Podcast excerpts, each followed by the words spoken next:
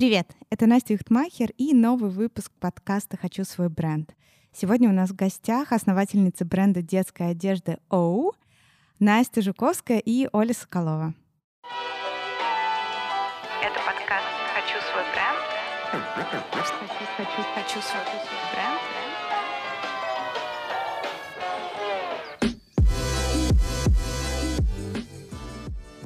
Привет. Привет, привет. Привет. Я, честно говоря, э, когда пришли девушки к нам, я сразу спросила, как правильно произнести название, потому что мне кажется, что вы иногда сталкивались с тем, что люди такие, что это АВВ, Оу, Ау или как, Аф. да? Аф да, да, да, да, да. Поэтому я решила сразу переспросить. Я, конечно, посмотрела в Инстаграм, да, что пишут люди, но в основном они все равно старательно пытаются это писать на английском языке, потому что на английском это пишется A и 3W. Я думаю, что мы точно еще успеем поговорить и про бренд, и про название, да. Хотелось бы, наверное, начать с вас, чтобы каждый несколько важных фактов рассказал о себе. Настя, давай начнем с тебя, потом ты, Оль, и дальше уже продолжим. Мне 36 лет. До того, как а, вступить в наш с Олей бренд, я занималась очень долго цветами, а, цветами и декором. Ты была флористом, да? Ну да, у меня была своя, можно сказать, такая мини-бюро. Угу. А, и, соответственно, в принципе, мне это все очень нравилось, особенно там первые лет пять, а, но вот уже именно когда прошло 10 лет, там уже даже, по-моему, 12 лет, а, уже началось такое выгорание. А, и, в принципе, я, наверное, устала от всей этой сферы с монтажами, с цветами, с этой всей с каким-то цейтнотом постоянным, потому что если это были мероприятия, то это понятно, что это все тайминг. Это а, были свадьбы, да? ну, большие, да, ну знаю. свадьбы на самом деле, я не могу сказать, что часто были. В основном это какие-то корпоративные или такие мероприятия для брендов были. Ну, в общем, это была такая разносторонняя очень сфера. э, И вела я ее вот, наверное, лет с 23 и до 34. Вау. Слушай, интересно. Оля, чем ты занималась а, до бренда? Ой, я столько кем занималась. А, Я приехала из маленького поселка в Москву в 16 лет поступать на актрису, на актерский факультет. Хотела быть актрисой. Получилось не недолго, полтора года, и потом очень долго находилась в таком творческом поиске, пыталась быть там, парикмахером, фотографом. а, Говорила всегда, «Н- цифры, офис вообще не моя тема, я буду каким-то вечно парящим, летящим кем-то. А потом ну, я очень много работала в ресторане, там, ну, как бы начиная с официантки, заканчивая всяким помощником директора. И в какой-то момент поняла, что все, вот этот весь график, не пойми какой, мне надоел. И я нашла себе очень крутую офисную работу, на которой проработала пять лет. Я работала в ритейле, в крупной компании «Центр обувь», которой уже нет. Мгм. Вот, занималась закупками бижутерии, начиная от ассистента, и вот выросла до продукт-менеджера. Вот, и потом оттуда ушла в декрет. Пока я была в декрете, компания обанкротилась, и поэтому, в принципе, после декрета мне возвращаться было особо некуда. Это было недавно, да? Насколько я знаю, твоей дочке пять лет. Да, да, все верно. В 16 Мгм. году она родилась. Понятно. Теперь вам, наверное, стало страшно, и вы думаете, что я слежу просто за вами, зная эти факты. Вот, э, я на самом деле подготовилась и просмотрела все возможные хайлайты. И а, в одном из них, когда вы рассказываете про себя, про ваше знакомство, вы как-то очень обтекаемо а, написали, что мы общались на протяжении пяти лет, А, как-то пересекались по работе, да? Вот э, расскажите подробнее, как это Ну, все происходило. Это связано вот как раз-таки с моей прошлой деятельностью, потому что а, иногда я проводила мастер-классы с а, ну, ветром, ветер магазин. Мгм. А, и на один из таких цветочный там девочки делали букеты, композиции. А, мы с Верой их, наверное, провели штук пять. И на один из них а, пришла Оля. Она пришла как раз на тот мастер-класс, а, на котором Вера зачем-то объявила про то, что вот девочки, кто хочет себя попробовать в этой сфере, Насте всегда нужны волонтеры, приходите, типа того, и посмотрите, как это изнутри. И я подумала, ну пускай приходят, я никогда раньше к такому не прибегала. И пришли несколько девочек, была свадьба, а, всем, в принципе, все понравилось.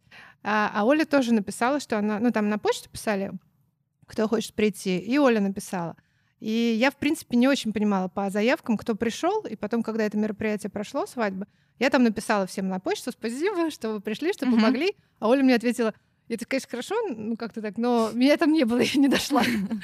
А Оля в этот момент искала себя, да? Нет. Или ты уже была таким белым воротничком в центре Да, обуви? Ну, да. на центре обуви не было белых, белых воротничков, у нас там все было очень так свободно, а, но мне все время, ну, несмотря на то, что я работала в офисе, и там все равно такая была и с цифрами работа, и достаточно творческая тоже, мне все время хотелось все равно что-то такое, куда-то себя еще. Да, да, да, да, что-то такое. Поэтому Создавать. мне очень нравился проект Ветер и все, что с ним связано. Я все время их читала, следила за ними, и вот цветы решил попробовать. Думаю, почему нет?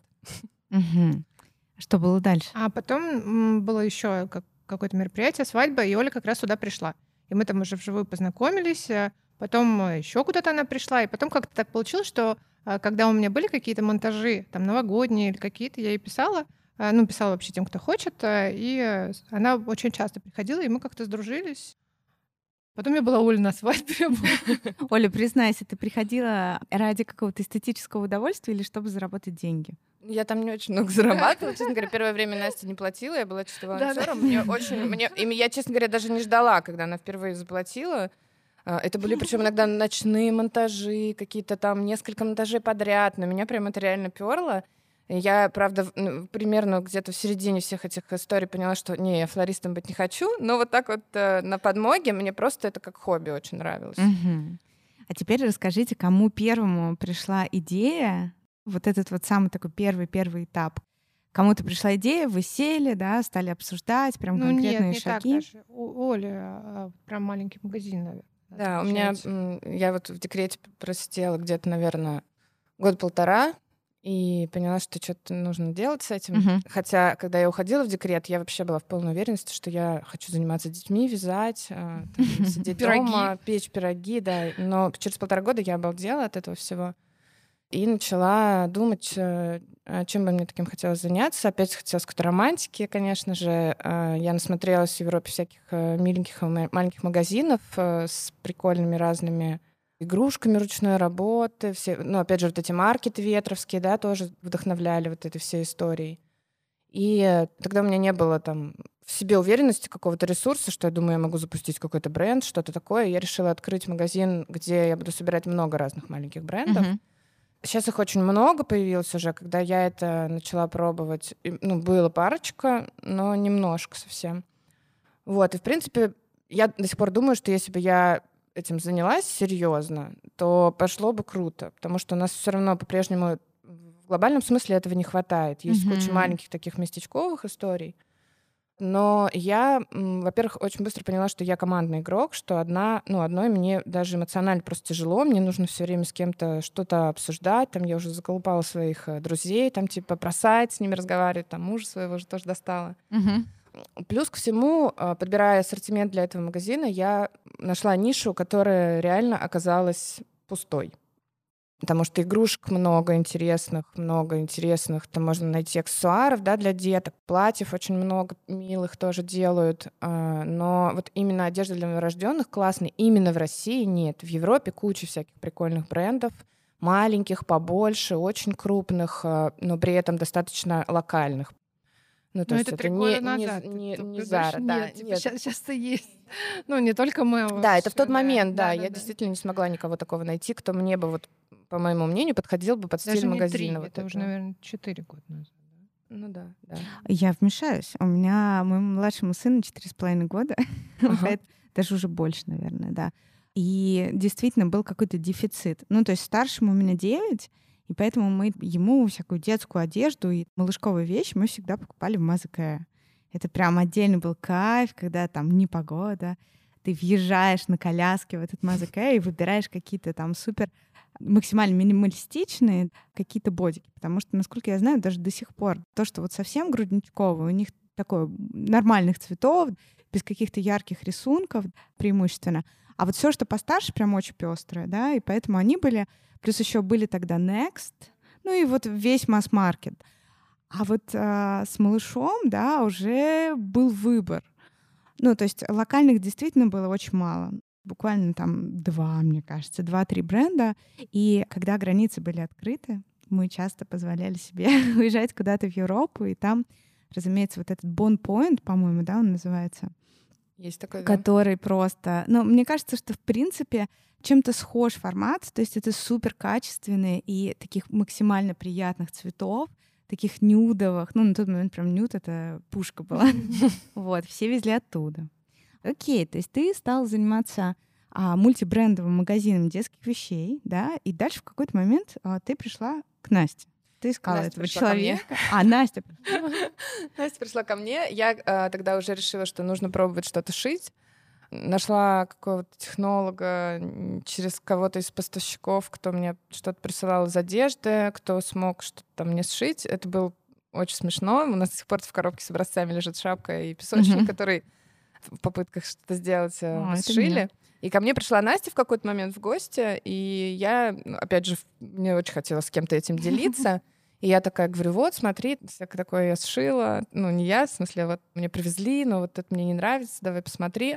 А она очень далека была тогда, на самом деле, от детей маленьких, у нее взрослая дочь. э, И тут она мне говорит, слушай, а может мне с тобой этим заняться? А, я что-то сказала, что... Ну да. вот, я все не хочу одна. Одна, не да, знаю, да. даже начинать или нет. Да, и Настя такая говорит, может, мне с тобой, типа, этим э, заняться? Я такая думаю, цветы, детская одежда, где так, подождите. Но я такая говорю, да давай, конечно. Ну, вот реально не думая даже ни о чем таком. И мы сели с ней обсуждать э, упаковку почему-то в первую очередь. Зашли на Pinterest, и в два часа просто улетели. Мы Мгм. там сидели, у меня дочка ползала вокруг, а мы такие прям вообще сидели, сидели, сидели. И все. И вот с этого дня мы прям стали постоянно... Хотя до этого мы дружили, общались, но так, с такой периодичностью, типа раз в месяц, раз в несколько месяцев могли видеться. А вот это прям Настя включилась настолько быстро и неожиданно быстро, что... Слишком, наверное, Да, да, да, это реально вот какая-то судьба. А как вы придумали название? Ну, вот я могу предположить, что вы сидели вдвоем, и когда вы листали тот же. Pinterest, вы такие, о, Не-не, на самом деле название Оля как раз-таки, когда вот она думала про бренд, а, про, она а, придумала, про но только магазин или про бренд? Именно про бренд. Магазин назывался «Маленький магазин». Да. А. Ну и магазин вот как раз тогда уже начал ей быть, ну, я так понимаю, неинтересен, Да. потому что не было того развития, которое нужно, и уже так... Я помню, даже ты говорила, что может мне выйти на работу. Да, куда-то, да, мне же что-то хотелось совсем что-то такого. Я просто очень помню момент про Оу, Да. а, когда я первый раз поехала в Европу в горы, и мы ну, выходили из автобуса, куча лыжников таких выходит. И знаете, я не знаю, просто ездите ли вы в горы, видели Мгм. вы когда-нибудь, как выглядят маленькие лыжники? Да, да, да, да, да. пингвины. Они Такие пингвинят. просто вообще такие бусечки. И вот выходит толпа, такой автобус, и вдруг все расступаются, и выходит такая малюсенькая девочка со своими микроскопическими лыжами, и весь автобус такой Я эту фразу прям вот, она прилипла с тех пор ко мне. Да, это правда. И у них даже еще есть а, школа для таких вот малышков. Тогда они все реально как пингвинята. Да, как да-да-да. Ну, пингвинят. собственно, следующий мой вопрос был, а, как появился пингвин, да, и, видимо, это какая-то тоже А, ассоциация, ну, да? Пингвин, э, у нас была девочка, которая, ну, с которой как раз я общалась, и она нам рисовала логотип. И э, мы ей сказали, что вот у нас такое будет название, и нам нужны всякие милые персонажи. И накидали ей просто котиков, там, птичек, кто там у нас еще был. Пингвин вот был, мишки, ну то есть э, разные-разные милые зверята. И она их всех рисовала, рисовала, рисовала в разных видах. Нам все не нравилось, и это не нравилось. И в итоге мы пришли вот именно к пингвину, и потом мы рисовали этих пингвинов бесчетное количество. Потом а, вот оказался наш а, сегодняшний пингвин, самый такой простой, и который нам сразу, ну, в принципе, понравился, мне кажется. Да-да. Он самом просто такой... Толстенький Он вроде бы милый, при этом он такой немножечко как будто все таки детской рукой нарисован, Мгм. такой чуть-чуть кривенький. А потому что мы подумали, что котики, мишки, это тоже все оу, конечно, но как-то совсем уж банально. Ну да.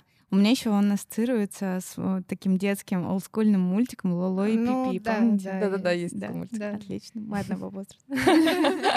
Проверочка. Окей. а, Давайте поговорим по поводу финансового вопроса, потому что это всегда всем интересно, насколько у вас была там прописана какая-то финансовая стратегия, которую вы следовали, Да. и а, откуда появились первые деньги на какие-то первые вещи, которые вы дальше продавали. Не было у нас стратегии никакой. У У нас её до сих пор нет, просто, на самом да. деле. У нас просто было, о, надо еще вот это, и вот это, и вот то, и вот это. И эта сумма, которую нам мы сначала прикидывали, она только росла и росла. Ага. Ну, у н- у меня на самом деле, вот, собственно, откуда был тоже маленький магазин, это не все вещи, которые в маленьком магазине продавались, были там под реализацию взяты, что-то не все бренды соглашались на это. Вот, у меня был какой-то неприкосновенный запас э, денег, который я вот э, пыталась как-то не то чтобы у меня м, приумножить я его пыталась, но мне хотелось на что-то его полезное потратить, скажем так. Да. Мгм. Поэтому, ну, какой-то пул денег у нас был у меня, и я его, в принципе, весь планировала вложить в запуск. Но так как Настя включилась э, очень э, полноценно, прям с самого первого дня, поэтому мысли не было у нас никакой, что моя идея, мои деньги, и поэтому я... Главное, это мы все такое, да? Эм, Иногда даже были моменты, когда мне казалось, что я, наоборот, мало, мало делаю, а Настя включена намного больше, чем я. Она более четкая, в принципе, сама по себе. Я такая более расплывчатая какая-то. Мгм. Ну, то есть у вас такое Рассеянная. 50 на 50 э, партнерство, да? У нас, да, да. 50 на 50. Мы сначала вкладывали основную часть моих денег, Настя добавляла периодически, и потом, ну, спустя какое-то время, когда у нас появилась возможность вывести, мы уравняли просто наш финансовые вложения. Я вывела часть своих денег, и получилось так, что у нас и финансово тоже полностью поровну. Мгм. А мы готовились к интервью и увидели, что вот от момента, когда пришла в голову идея до там продажи первой, прошло 7 месяцев. Мгм. Это, в принципе, довольно длительный срок с учетом того, что, ну, все-таки это такое детская базовая одежда, да? Ну, назовем Ну, это так кажется, да? что это Вот длительный ра- срок. э, расскажите. На самом деле можно было и дольше, если больше это все Ну, прорабатывать. а если быть адским перфекционистом, то Да. можно и несколько лет. Да, ну, Но вот первые 7 месяцев, на что ушло время, силы? Ну, если учесть, что решили мы это все в мае, а в ноябре вот была первая съемка, все это время мы потратили сначала на поиски тканей. И тут я вот на самом деле из тех людей, которые лучше, лучше сделать быстро и как-нибудь, чем вообще не сделать. А, и я Оле там начинала, что вот сейчас мы за две недели найдем ткань, за- съездим быстро к ним, быстренько ее завезем, быстренько отошьем, все, в сентябре начнем продавать. Естественно, потом это было очень смешно, когда мы только запускались к 31 декабря.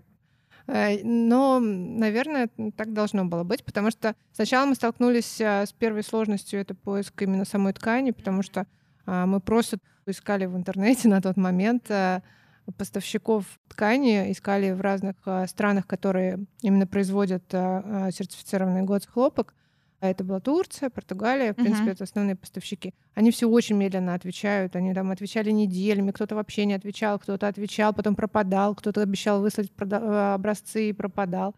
В общем, в итоге выслали нам образцы, наверное, четыре фабрики или Три, да, три фабрики, причем там часть выслали какие-то жуткие образцы, Мгм. вообще не того, что мы хотели. А, нашли мы, наконец, фабрику, которая вроде бы как нам понравилась. А где она территориально находится? Она находится в Турции. На самом деле Турция, ну, как и Португалия, это такой самый массовый производитель органического Мгм. хлопка. Почему-то есть какое-то мнение, что турецкий хлопок, он хуже, но, но на самом деле а, по сертифицированию там все одинаково, и никакой разницы нет там с Португалией, например. Есть еще Индия, но вот Индия как раз-таки отличается по качеству. Мгм. А теперь давайте для наших слушателей и для меня, для человека, который не разбирается в тканях, в хлопке, органический хлопок и обычный хлопок. В чем разница?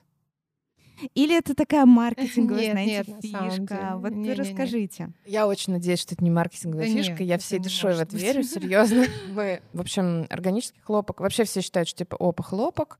Это что-то натуральное, класс, супер, да. Но это точно так же, как, э, Бумажный пакет. как помидоры зимой. Не знаю, вот, М. как- типа их же выращивают, они съедобные, там никакие не отравленные, не ужасные, но какими способами они, скажем так, э, получаются. Точно так же и хлопок, так как э, его нужно очень много, это очень популярная ткань. Естественно, в какой-то момент спрос очень сильно растет, и нужно побольше, побыстрее вырастет этот хлопок, и люди прибегать начали к каким-то разным там уловкам, да, к обработкам полей какими-то э, средствами, чтобы быстрее рос хлопок, да, больше людей к этому подключали, чтобы его собирали. С этической точки зрения очень много там упущений при производстве и относительно те- тех добавок, которые туда добавляются, и относительно отношения к людям, которые работают с этим хлопком. Собственно, год сертифицированных хлопок э, существует такая компания. Это органический хлопок. Да. Ты сейчас начинаешь рассказывать про Да, него. да, Мгм. существует такая компания, которая сертифицирует разные Производство. фабрики, производства, производящие как сертифицированный хлопок, так и изделия из сертифицированного хлопка, потому что есть разные... Пряжу еще. Да, есть разные виды сертификатов, которые выдаются либо на- только на ткань, на производство ткани, либо на производство одежды.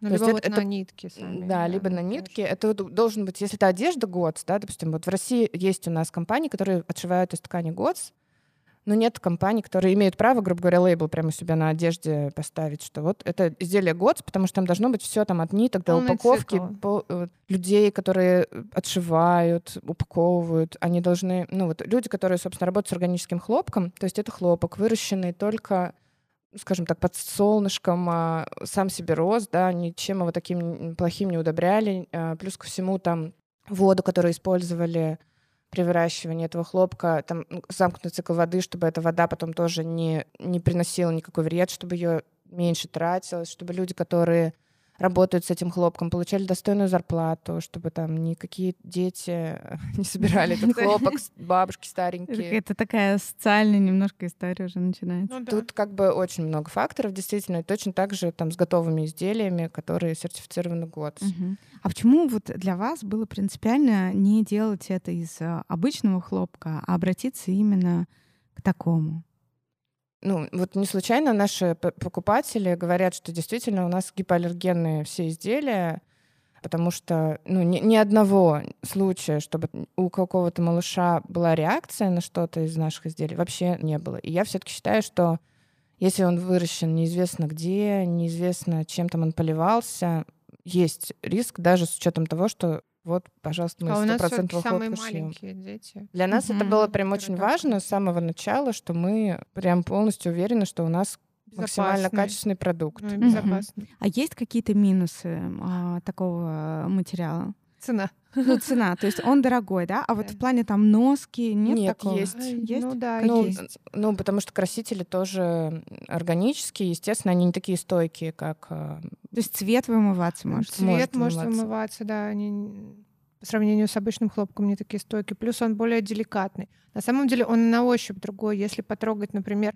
просто обычный самый хлопок, который продается в детском мире, да, стопроцентный, и наш, он э, прямо кардинально отличается на ощупь. Он очень мягкий, особенно вот наш гладкий, он прям супер мягкий. Мы принесли отмечают.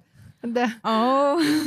К сожалению, у вас... А. э, Мы тоже немножечко помониторили, что у вас два сына, вот, но второй уже сильно вырос из нашей одежды, мы так понимаем. А Вы знаете, а, пожалуй, а, наверное, это единственный момент, когда я задумываюсь о третьем ребенке. Когда я смотрю часто такое. ваш а, аккаунт и вижу всех этих малышей, Да, какие они хорошенькие. Демографическую ситуацию Да, постоянно. мне, пытаемся конечно, хочется посмотреть на них и сказать просто «не верю», потому что у тебя есть колики, ты плохо Ну, спишь. да ну ладно. Да не, я шучу, я шучу. Колики, Я- конечно, есть. ну что тут сделаешь? Я, да, я как-то, не знаю, у меня есть очень... У меня вообще все мои подруги, они поделились на два лагеря. Первый лагерь — это мой лагерь, я его возглавляю.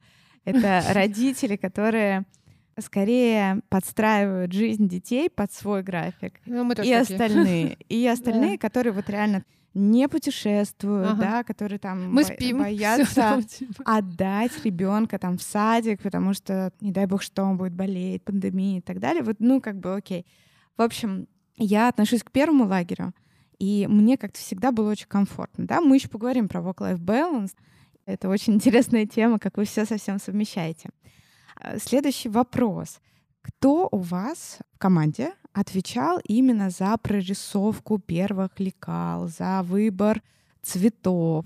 Ну, это все на самом деле вместе мы делали. А сами лекала мы, конечно, не рисовали, это делали специальные люди.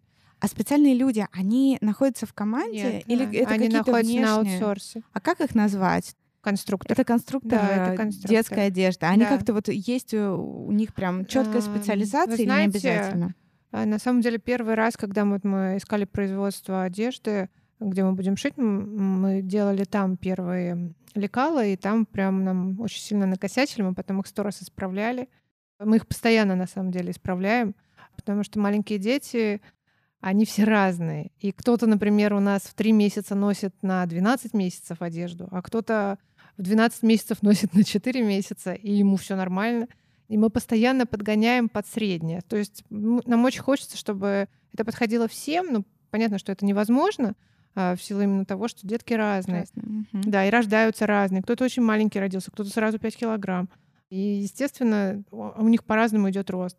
И мы все время вот меняем лекала. То мы там а, в боди а, их удлиняем, потому что нам кажется, что вот Если мы чуть-чуть еще их подгоним, то почти всем будет подходить. Пусть лучше будет с запасом, потому что, конечно, когда там вещи маломерят, а это хуже.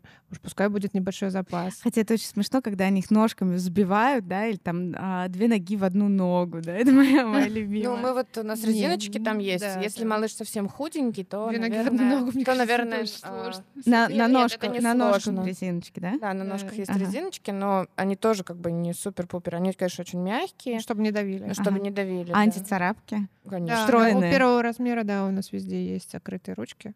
Понятно. Ну и мы вот Ну, это настолько, классика. как Мне бы, кажется, сейчас да, они во всех брендах, мне кажется, есть. Мы просто на самом деле сами настолько переживаем, чтобы это все было удобно всем, что постоянно что-то модифицируем, улучшаем. У нас вот из-за этого конструктор, конечно, наверное, думает, что мы неадекватный, потому что на тут на сантиметр уберем, там на сантиметр добавим, вот здесь вот еще чуть-чуть уберем, что-то еще подправим, потому что хочется, чтобы прям это было идеально. И мы все время что-то улучшаем.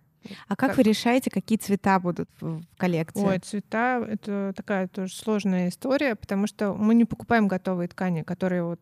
Мы увидели, что вот есть такие ткани такого-то цвета, и мы их заказали. А мы по понтону заказываем номера именно цветов, которые мы хотим выкрасить. Нам присылают, а, либо мы сами приезжаем, смотрим. И уже из огромного количества этих выкрашенных кусочков, которые еще и там в одном цвете в трех разных оттенках выкрашиваются, которые там можно увидеть, это просто совсем присматриваясь, что они отличаются. А уже потом начинаем выбирать, какие нам больше всего нравятся. Потом из этих, там, не знаю, 20 начинаем выбирать, какие нам вообще очень нравятся. Потом мы можем 10 раз поменять мнение.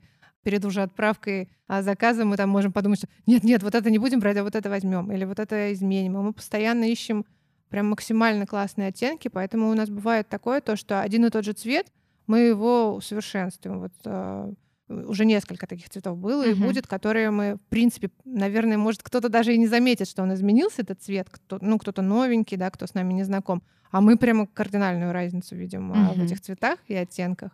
Но вы ориентируетесь при этом на какие-то тренды или просто это ваши вкусовые предпочтения? Ой, Хорошо бы ориентироваться на тренды, на самом деле, но мы не такие. Мы не особо много знаем про тренды, на самом деле. И в детской одежде вообще очень сложно придумать велосипед, да, уже много всего есть. И периодически нам кто-то пишет, да у вас же, ну вот он комбинезон такой же, как в H&M. А, не, как на Алиэкспресс. Как на Алиэкспресс тоже как бы, да. Но... Я такой же купила Али- на Алиэкспресс, пожалуй, это последнее, чем, да, мы, да. чем мы стали бы вдохновляться, потому что мы вообще, я ни разу даже ничего не заказывала. Сложно это очень, сложно очень, там кажется, столько всего. Ну, просто, мне кажется, детская тема, она настолько сенситивная, Ну, да, стрёмно, что да, там на Алиэкспрессе как-то не хочется. Тем более хочется все это потрогать, это же процесс выбора. Алиэкспресс это такая рулетка. Может прийти что-то реально Да. нормальное, насколько я понимаю, и там из стопроцентного хлопка даже, ну пусть там не органического, но просто хлоп. А может прийти прям жуткая синтетика огромного размера или, например, ну там такая цена, что бы люди понимают то, что не, не повезло. Мгм. Ну, я просто вот работала сама с Китаем, вот когда работала в центре обуви, и реально там может быть прям от э, супер какашки какой-то до обалденных классных вещей, которые делают на соседних фабриках. Мгм. А расскажите про линейку. Я немножко позалипала на видео в хайлайтах вашего шоурума. Там какие-то пинетки, потом там какие-то игрушечки, неваляшки. Но для нас очень важно было, чтобы э, в нашем магазине ребенка можно было одеть прям вот с ног до головы полностью во весь первый слой. Поэтому мы постарались э, учесть э, все возможные модели для малышей, потому что есть мамы, например, которые любят только боди-кимоно. Это звучит Это как- просто, я сразу на запах. представила. Да, да.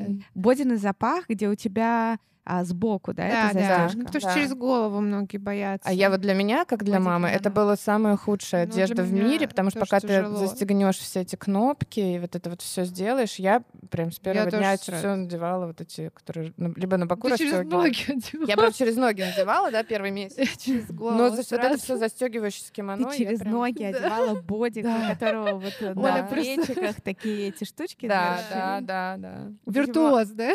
Ну, э, я, кстати, тоже могла. У меня младшего очень узкие бедра. Он, э, ему четыре с половиной, мне кажется, он до сих пор ходит в шортах, там полтора-два года. Ну которые- вот, это к тому, что дети разные. Ну да, да, у меня, у меня не такая дочка была совсем, она очень большая родилась, да, и я каким-то образом умудрялась, ну, месяц, наверное, я вот э, пыталась это все делать через ноги, Просто через голову. Мне кажется, это видео бы просто столько просмотров подхватило сразу. Я не была тогда еще. Да я и сейчас, в принципе, особо Инстаграм свой личный не... Мы пытаемся вот в нашем Инстаграме в рабочем как-то добавить, больше нас. личного, но это, ну, как бы у нас там этого мало. Это не связано не с тем, что мы что-то скрываем, а потому что мы сами по себе такие не очень... э, Ну, это, Публичные. это- про это мы сейчас еще поговорим. А, окей, то есть первый э, слой одежды то, что по сути одевается под комбинезон, включая теплые вещи. Да, э, ну не, у нас это Ну, у одна вас из есть какие-то худи, Ну, да, такие тепленькие. Это был А, эксперимент. Плюш, да, у нас А. есть плюш. Но Ну, это он не непло- основной ассортимент наш, поэтому, в принципе, все равно у нас а, основной это первый слой. именно. А почему нет? Ну, в том плане, что, наверное, все дети, вот у нас там, я смотрю на садик, на школу, все дети ходят в термобелье, они причем все называют термуха. Я не знаю, как у вас, но да, это просто называют термуха. И сверху на них у всех просто одинаковые кофты Юникло. Мы называем э, для младшего, что там овечка, да, это некая такая, я не знаю, искусственная какая-то, ну вот мягкая такая, А, знаете, плю- плюшевый Ну, вот медведь такой. плюшевая, да. И это кайф. То есть ты его одела, она очень приятная кожа, потому что я не представляю, как я там на ребенка буду одевать свитер шерстяной, потому что я сама дико чешусь, если у меня там шерсть какая-нибудь на голой коже, да, или даже через термобелье это. э, Вот, почему нет? Может быть, и да. М, То есть Окей. А игрушки?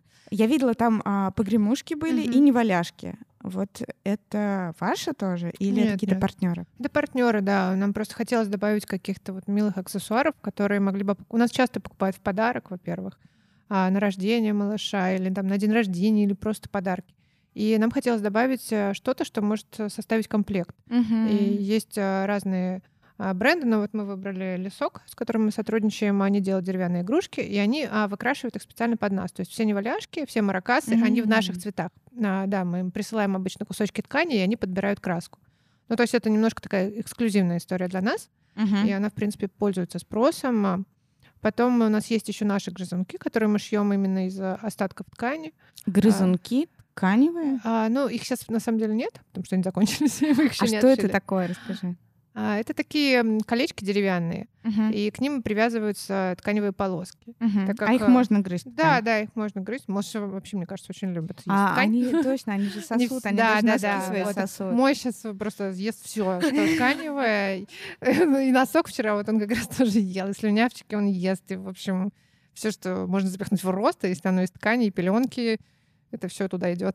Мгм. Вот. э, И так как у нас мы стараемся все-таки сделать безотходную историю, мы шьем резинки из остатков, а, ну, то, то есть маленькие какие-то вещи. а, И вот грызунки Пинетки также, тоже да. у нас Ну, пинетки тоже, да. Это, ну, Мгм. не то, что, ну, из межлекалки, да, так. Мгм. И насколько я знаю, у вас а, в одежде, да, используются ярлычки с переработанной бумаги. Бирки, бирки, бирки, бирки, да, да. бирки, бирки. Вот, вот расскажите, что это? Это маркетинг и- или вы такие все про экологичность? Мы вообще все про экологичность. Я считаю, что мы про экологичность. Ну, расскажи что Я все подробнее. время ищ- ищу пути. Я вообще сама по себе по жизни ищу пути, как бы это сделать, потому что сейчас очень много Сейчас так же, как у вас два лагеря мам, есть два лагеря людей, которые считают, что все, что про экологичность, это маркетинг. Ну, вообще, на самом деле, действительно, в какой-то момент приставка эко стала такой... Мне даже как-то девуш- девочка моя знакомая работала там в какой-то тоже крупной сети, она говорит, слушай, а если вот у нас тут вот эти штуки будут из хлопка, мы можем там эко добавить? Я говорю, слушай, ну, ну нет. Не знаю, просто эко, каждый по-своему приходит к этому. Ну вот к что этой лично истории. ты делаешь а, для того, чтобы быть вот экологичной, как ты сама сказала? А, Я а, максимально стараюсь минимизировать, в принципе, отходы какие-то, да, начиная там с собственной одежды, которую я максимально минимально, там с Настей, ну, Настя точно так же, да, мы Да, вот очень в плане- мало покупаем одежды. у нас Если там лет 10 назад я была там прям шмоточница, Мгм. то сейчас вот последние годы мне, мне даже не хочется особо ничего покупать. Но это вопрос. а, Это идет именно от желания, условно, спасти планету? Да, Или мне- же это м, все-таки какая-то, я не знаю, с возрастом? С возрастом? Нет, с нашим нет, нет, это возраста не потому, что- пришла мне прям практичность, зачем не хочется транжирить? захламлять вот а, не, не- не и планету, и свой дом. А Я когда М. переехала, я туда привезла м- минимальное количество вещей, и за два года почти у меня там почти не обросло их. И мне так это нравится, я даже вот малышу не покупаю ничего лишнего. Там, например, какой-нибудь пеленальный стол или ванну я купила на Авито, потому что оно нужно совсем на немножко, и вот покупать Мгм. новое, и опять вот эту всю историю. Потом я точно так же на Авито это продам, и кому-то еще, ну там за 3 копейки, да, я купила, за Мгм. 3 копейки продам, и кому-то еще это все Ну, пригодится. подожди, ну вот гаджеты, девайсы, это все понятно.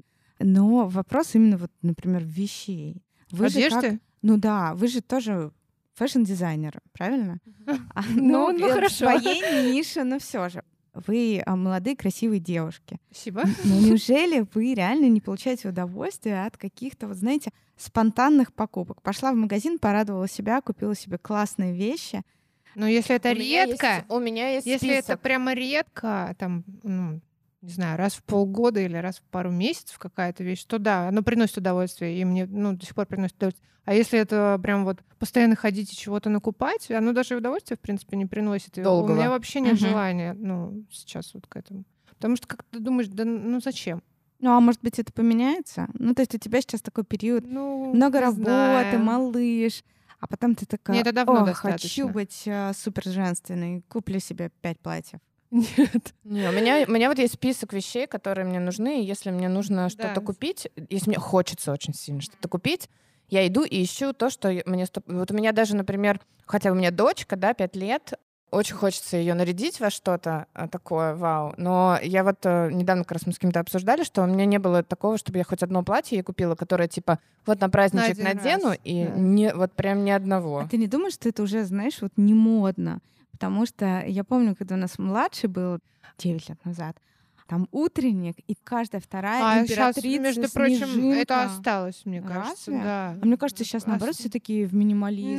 Ну, Просто вот вы, Нет. скорее всего, в таком обществе Да. э, базируетесь, где действительно в минимализме люди. А вот э, отъедешь э, от Москвы немножечко, И там И прям... там все снежинки. и там все снежинки, и даже еще есть и в. Москве снежинки по-прежнему, которые вот да. один раз купили, и вот это платье потом Мне кажется, это выкинули. некоторые родители для себя больше Да. делают, Ну, потому что детям-то девочки- это и, и нет, даже не девочки очень любят, практично. Хотя да, с какого-то возраста Да. они начинают это любить. Я Ну, знаю, и мне девочек. кажется, даже среди платьев, которые праздничные, Да, они могут точно так же стать повседневными. Мгм. Вот, Ну, как бы это же не то, чтобы я свою дочку там на праздник в каких-нибудь Мгм. с- трениках отправлю. Нет, у нее есть платье, просто она в них ну, ходит, потом еще, да. А мне кажется, вот, а, знаете, еще интересная тема, вот эти границы между мальчиками и девочками, да, А, раньше они были какие-то более четкие, и все покупали, если мы говорим там про какие-нибудь бодики, да, розовое, А, да. голубое и Да-да-да. так далее. Так же, как и вот, например, одежда, да, у нас, например, в садике ходят девчонки, даже в какие-то праздничные дни некоторые, я прям была в шоке, они ходят в кофтах, где у тебя как будто бы татуировки на руках. Ну, то есть у тебя Саша футболка не и как будто бы такого. татуировки. И как бы да, потом в какой-то момент мы приходим, а там одна или две девочки в костюмах а, Бэтмена или Спайдермена, им по 4 года. То есть вот эти рамки, они немножко стираются. Ну, я вообще никогда в жизни там не любила голубое для мальчиков, там розовое для девочек. Но у вас бренд, он такой унисекс, Да, правильно? да, да. Максимально. уникс- Ну, у нас унисекс, есть цвета, которые так можно приблизить к гендерным. У нас Мгм. есть там а, а, розовые оттенки, слива, есть а, клюква, есть. А, Но опять же, их покупают и мальчикам. Мгм. Есть э, голубика и матчи, да, которые такие синие оттенки, но их очень классно берут девочкам, они очень идут девочкам. Тут даже, наверное, больше, мы даже опрос когда проводили, вот синие оттенки они берут и мальчикам, и девочкам прямо полностью, а вот розовые оттенки м- мамы мальчиков иногда смущаются все таки до сих пор брать. Но есть такие, которые прям бер- берут кучу карамели для мальчика и нормально. Мгм. Кстати, вот недавно, например, а, в Инстаграм а, моя знакомая из школы, а, она сейчас а, живет в Европе, и она выложила фотографию своего сына, которому, по-моему, два годика или полтора, где он в юбке. То ли в ее, то ли в какой-то просто у подружки. И в сторис у нее прям был какой-то резонанс на эту тему. Все же очень просто, да. Вот, например, если ребенок видит, что там мама одевает или какая девочка пришла, ему интересно попробовать, да. У меня, например, с помадой. Я, например, крашу губы там, Да, не да, знаю, да. помадой, Да. и дети спрашивают, ой, а что это ты делаешь, да? Я же не буду говорить, что серия. Слушай, это только для девочек, э, пожалуйста, не смотри, да.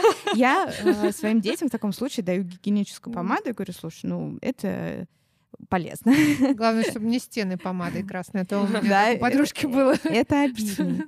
Ну, то есть, э, вот интересно, да, то есть у вас бренд именно про, Универсальность. про универсальность Да. и про отсутствие каких-то вот границ мальчики, девочки. Хорошо, мы еще не закончили про экологичность. Одежда, что еще какие? Ну, естественно, раздельный, раздельный сбор мусора. И ты, ты прям это делаешь. Там А, же все очень Я сложно. совершенствуюсь в этом постоянно. То есть э, начала я все вот э, можно здесь пластик, а здесь бумагу, да. Мне кажется, Что что ты моешь э, упаковки от йогуртов? ну, там разные есть виды упаковок, там же еще есть вот эта пленка, которую сверху покрывают, ее нужно снимать обязательно. И ты это делаешь? Да, я все это делаю. Но я это не сразу все начала. Я один раз, когда только начинала это делать, я, конечно, такая, типа, о, сейчас я все поправила, зашла на сайт собиратора, быстро прочитала все правила, распечатала, и потом, ну, через какое-то время я такая, о, господи, у меня вот это все мыть, тетрапаки, открой, помой. И мне кажется, чем более резко ты в это войдешь, тем быстрее ты из этого Откат быстренько потом. отка- да, откажешься от этого. И вот, например, в Москве все равно это проще все делать, да. Мгм. Сейчас очень много где стоят вот эти контейнеры, да. Это, конечно, лучше все проверять, но есть э, э, фирмы, которые действительно этот э, мусор потом перерабатывают. На этом же тоже на самом деле деньги люди Ну да, и зарабатывают. как бы. А есть э, регионы, в которых сложно. Я там вот каждый раз приезжаю в Оренбургскую область к маме, и у меня прям очень тяжело. Когда ты Мгм. а в какой-то момент это входит в привычку. Ну, взял из-под йогурта, помыл. Мгм. Взял тетрапак, открыл, помыл, высушил, выбросил, все это вынес, там разделил. Чеки вот тоже там уже можно собирать даже отдельно. Там вот собиратор, например, кучу всего собирает, что раньше... Ну, не все люди это знают, да, что вот нельзя взять ручку пластиковую и просто выкинуть. Это как Ну, бы... то есть ты веришь в то, что любой человек такими вот маленькими шажками может повлиять? Да, Ну, Я даже маме пытаюсь объяснить, какими в регионах шажками. Вот я прям верю в то, что привить себе привычку выключать воду при чистке зубов, это реально, ну, супер-мега просто. И мне кажется, если каждый человек к этому Мгм. придет, то все равно будет хоть немножечко, но лучше. А жить там типа из разряда все равно мы все умрем. Я правда переживаю за мир, в котором будет жить мой ребенок. Будут же дети, которые носят ваши боди.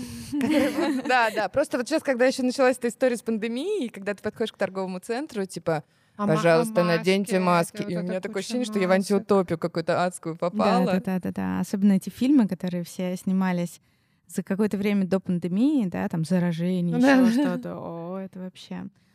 А, давайте поговорим про площадки продаж. У вас есть и оффлайн, и Да. онлайн. Что лучше работает, что хуже? Вообще какой-то анализ. А, ну, площадок. основной наш канал это онлайн.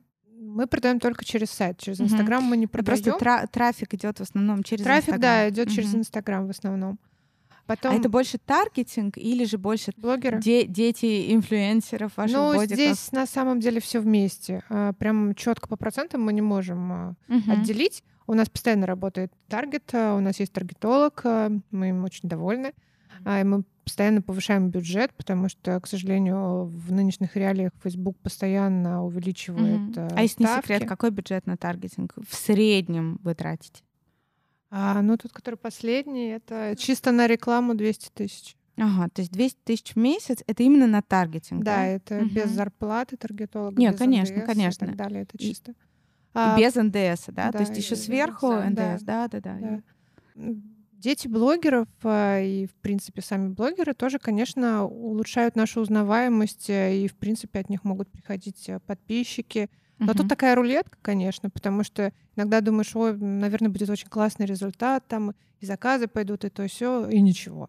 А Мгм. иногда думаешь, он такой маленький кто-то, ну, ну давайте подарим там, или давайте отправим. Мгм. А потом раз, и заказы могут очень долго идти, и прям отличный результат. Мгм. Поэтому тут нужно... А это рулетка или есть вот какой-то, я не знаю, типаж, может быть, есть, инфлюенсеров, ну, типаж на самом деле есть, да, потому что такой вот, для э, людей.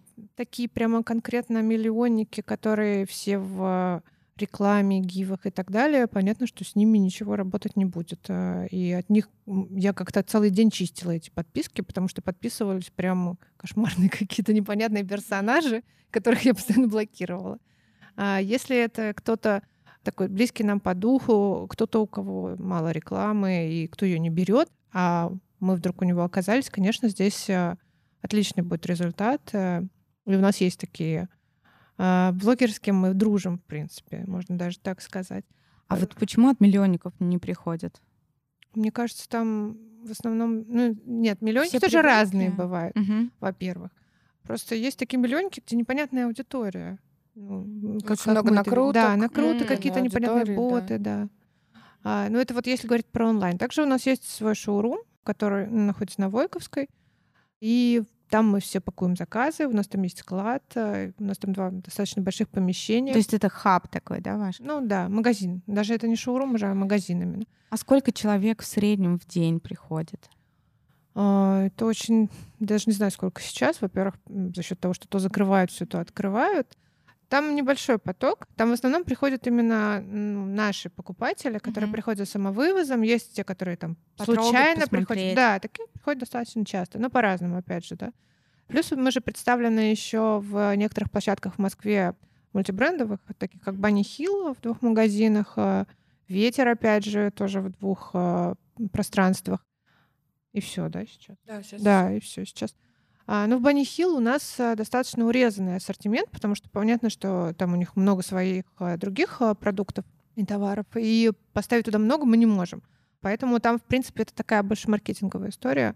Там можно посмотреть, как все выглядит, что-то купить, да, и часто потом к нам приходят а, докупать. В принципе, ну, хорошая очень. Мгм.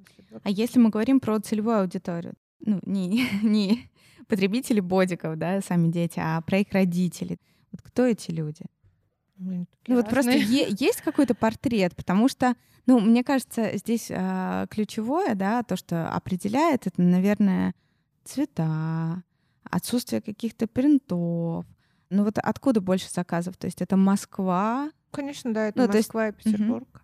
может быть, какой-то возраст, я не знаю, сфера деятельности. Вот просто интересно. Не, ну целевых аудиторий у нас она не одна просто, да, у нас есть определенные э, группы людей, да, но как выглядит наша мама? Мы проводили опросы, э, об- особенно с нашими постоянными покупателями, которые долго уже с нами. Вот, чаще всего это мама, которая максимально много времени проводит с ребенком. Ну подожди, она такая молодая мама, Э, нет. там условно блогер, или она там Нет. успешная бизнес-вумен, которая в Они декрете все разные, на кайфует? самом деле. Есть и успешные бизнес-вумен. Ну, нет, это все-таки не, не, ну, не основная наша целевая аудитория. Все-таки это мама, которая она может быть и бизнес-вумен, но при этом она прям много времени проводит с ребенком. И вот эта история с минимализмом в цветах, она с экологичностью, я считаю, перекликается очень, потому что, ну, мне кажется, человек, который не любит лишнего в жизни, он и, и в одежде не любит лишнего, да. Когда цвета простые, они хорошо сочетаются друг с другом, у тебя нет необходимости там кучу Мгм. всего покупать. Мгм.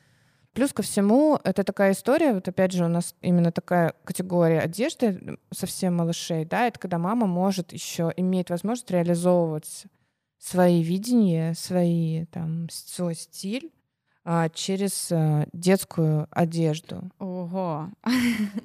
Потому что, ну вот, почему очень тяжело шить на деток от четырех лет, да, вот опять же, я как мама пятилетней дочки, и опять же, вот я считаю, что в этом возрасте ребенок, уж почему-то говорите про костюмы Бэтмена, да, и про татуированные руки, в этом возрасте ребенок уже может сам свои желания выражать. Да, да, да. Хочу И- быть куклой лол. Супер, будь, пожалуйста, куклой лол. Реально, я вижу, что это круто, когда дети самовыражаются. И прям вот, мне, конечно, очень хочется одеть ее в черное маленькое платье там, и вот все, что ношу я, да, там всякое такое, но если ей нравятся единороги, это же прекрасно. Она вот любит котиков, собачек, там, и все вот это пушистое. Ну и, наверное, очень яркие цвета, да? Ну, э, Нет. У нее нет этой истории с розовым, с яркими цветами. У нее история с вот тактильностью. Она очень любит пуши- да. животных. Вот принцесса не про Ага. нас, вот это все не про нас. Надо животные, пушистое, волшебство, все такое вот. Завидую я немножко. И это, и это типа супер. Я, ну, я реально вот очень сильно кайфую. И вот мне кажется, что мамы наши, вот именно малышей, они очень переносит э, вот этот свой стиль. Ну подожди, то есть покажи мне своего малыша, и я скажу, кто ты. Ну, нет. А тут еще знаете, какая история? Мы вот тоже когда просто... Ну это так, нет? делали- Мне кажется, что да. Ну, потому что мы как бы сейчас, я не знаю, может быть, кто-то обидится, кто-то посчитает, что это как-то странно, категорично. Но ведь действительно, я вот смотрю на каких-то своих знакомых и понимаю, например, что те родители, которые сами по себе не заморачиваются, да, вот они просто уходят э, в худи, в джинсах э, 10 лет и не парятся, и они счастливы безумно, да. И также они про детей не заморачиваются. А те, кто вот про стиль, про модно, вот это все здесь... Ну, э, наверное, да, так. Ну, наверное, да. Да. Ну, а еще это про то, что так как у нас вот первый слой домашняя одежда, и мама очень много времени проводит с ребенком, им хочется, чтобы ребенок был эстетически для Ага. них прекрасен. Для Вот контента. это вот нет, не для контента, абсолютно. Они у нас, вообще, кстати, у нас такие не инстаграм инстаграмные мамы. мамы вообще. Это вот к тому, что вот, например, моя мама даже, когда ко мне приехала, когда Федя родился, привезла какой-то ворох вещей э, Мгм. Ксениных, которая как бы на минуточку 15 лет назад тогда родилась, Ага. и сказала, ну вот, может, вы будете дома носить. Я говорю, зачем ты, во-первых, это хранила? Ну ладно, это другой вопрос. Ну, а во-первых, дома хранить. Я говорю, зачем мне носить, ну, зачем мне носить вещи 15-летней давности, если у меня бренд, во-первых, одежды, а дома, ну вот эта вот история дома носить, а куда-то на выход красивое, это вот, вот прям вот не про наших мам, потому что им хочется, чтобы ребенок всегда был для них прекрасный. А если он там в каком-то старом за- заюзанном а, бодике с жуткими расцветками и принтами, которому уже сто лет, ну, но ты же его видишь все время в этом дома, да, а потом вот а, на выход что-то в поликлинику мы красивые, так стильные надели. Но не знаю, вот, вот наши мамы, они хотят, чтобы все время было классно. Ну, ну, во-первых, они так быстро растут, они такие хорошие. Ну, Вот, ну, у меня, например, мы сейчас сохранили вещи маленького ребенка, да, нашего, и там вот, э, знаете, всякие рубашечки. Ну, сколько они одевают эти рубашки? ой, Ну, рубашечки типа, это такая один, и два, джинсы. три Рубашечки и джинсы до джинсы, года это да. прям такая Это тема. типа, ну, какие-то они, не- они реально неубиваемые, они прикольные. Даже вот постарше, они все равно, они вообще не заношены, они новые. И ты вот смотришь, я, наверное, процентов 70 отдала. Да, но это а вот не те, которые удобно. самые любимые, вот просто вот я оставила. Нафига я это сделала? Не знаю. Может быть, я своим внукам вручу, и они мне скажут, ты вообще У меня уже фу». очень много, я могу сказать, рубашечек и джинсов для Феди, но я вот не знаю, будет ли он это все носить, потому что, ну, мне кажется, что это неудобно. А Это эти джинсы им жмут, а Ну, он для вообще еще толстый, и как бы это все жмет, и вот эти рубашки, э, я помню, мне как-то племянники привезли в три месяца, и он был в таком боди э, H&M, э, как, как фрак из бабочки. Ага. И мне очень было смешно. Он такой смешной, круглый был, и вот в этом фраке. Ну да, Зато нарядный приехал. Это же мода поменялась, да? Ну, вот именно нарядность какая-то. Если раньше реально какой-то такой блэк тай для малыша, для босс молокосос. Не, ну это прикольно, наверное, для фоток. Где-то- Ну, для фоток это прикольно, может быть, да. Но, но это так неудобно. Это для них неудобно. У него эта бабочка в шею прямо вдавилась. конечно. Нужно учитывать это еще тот фактор, что вот вы сказали, где у нас больше всего покупателей в Москве. Москва и, а, и Россия — это две разные страны. Я вот даже когда работала в центре обуви, я помню, когда я только пришла, я через подругу туда попала, и я такая говорю, ты, ты в центре обуви бижутерию закупаешь? А тогда был дикий тренд на вот эту бижутерию, крупная, вот это все. Сейчас уже, ну, это ушло, Мгм. а тогда прям очень много всего любили на себя надевать. Цепи золотые, там, всю эту историю. И я ей говорю, Господи, а почему ты закупаешь такой кошмар? Ты что, не можешь что-то нормальное закупить? Она говорит, ну, как бы, сори, какой спрос, так то мы и покупаем. И я уже сама, когда в это пришла, я, конечно, тоже, так же, как и она, пыталась привнести что-то, но все таки основная масса покупателей у центра обуви были не Москва. Ну, это а вот- лоукостер такой. обувной да, да. Мгм. И туда приходили люди за серьгами, кольцами, вот такими Мгм. наборами браслетов и вот этой всей истории. И поэтому ориентироваться босс молокосос и вот эта вся история, она еще очень. Я сама просто из поселка, из маленького. Я, я там еще даже близко органический хлопок. Там даже, по-моему, с дека нет еще. М. Понятно. А как вы пережили пандемию, расскажите? Отлично. Ну, мы запустились прямо перед пандемией. На самом деле, Ага. мы вот в январе начали нормально, какие-то нормальные более-менее продажи. 20 20-го, да. А а в марте, соответственно, все это началось, э, и мы так э, сели и сначала подумали, что все. А мы еще сделали съемку, аренда. да, мы же как раз сделали съемку накануне, что-то отшили, подумали, ну здрасте. Но на самом деле для нас это было прям таким толчком, потому что все сидели дома, мамы точно так же рожали детей. А, и у нас появились прям такие наши друзья-инфлюенсеры в этот момент, э, благодаря которым, наверное, мы выросли. А, И для нас все хорошо прошло. С того момента, как мы запустились, и это все началось, мы прям кратно выросли. Потому что тогда мы были ну, вообще никем нигде. А потом уже в мае мы были достаточно по сравнению с январем крупными. Ну, как крупными, конечно, маленькими, маленькими. А была какая-нибудь критика? Вот э, Оля сказала, что у детей в плане там качества не было никакой вообще ни у кого реакции. А вот были какие-то недовольные Ну, покупатели? Конечно. Мы постоянно совершенствуемся. Конечно, когда мы запустились, а, мы многого не знали. Мы все там многое делали на коленке. Ну, Это какой-то эпик А, был, э, да, у самый нас, такой э, большой. Был эпик, мы поменяли производство, и наше производство отшило нам там комбинезоны не теми иглами. И там могли быть дырки от того, что иглы были толстые. Мы меняли эти комбинезоны постоянно. Потом у нас был такой огромный просто кошмар с тем, что они сделали кнопки не тем прессом, можно сказать, и Мгм. не с тем Ручным. усилием. Да. М. И у нас на- отлетали кнопки. Но нам казалось, что это очень часто, прям кошмарно часто. На самом деле это было, конечно, не так часто, как, как Мгм. нам казалось.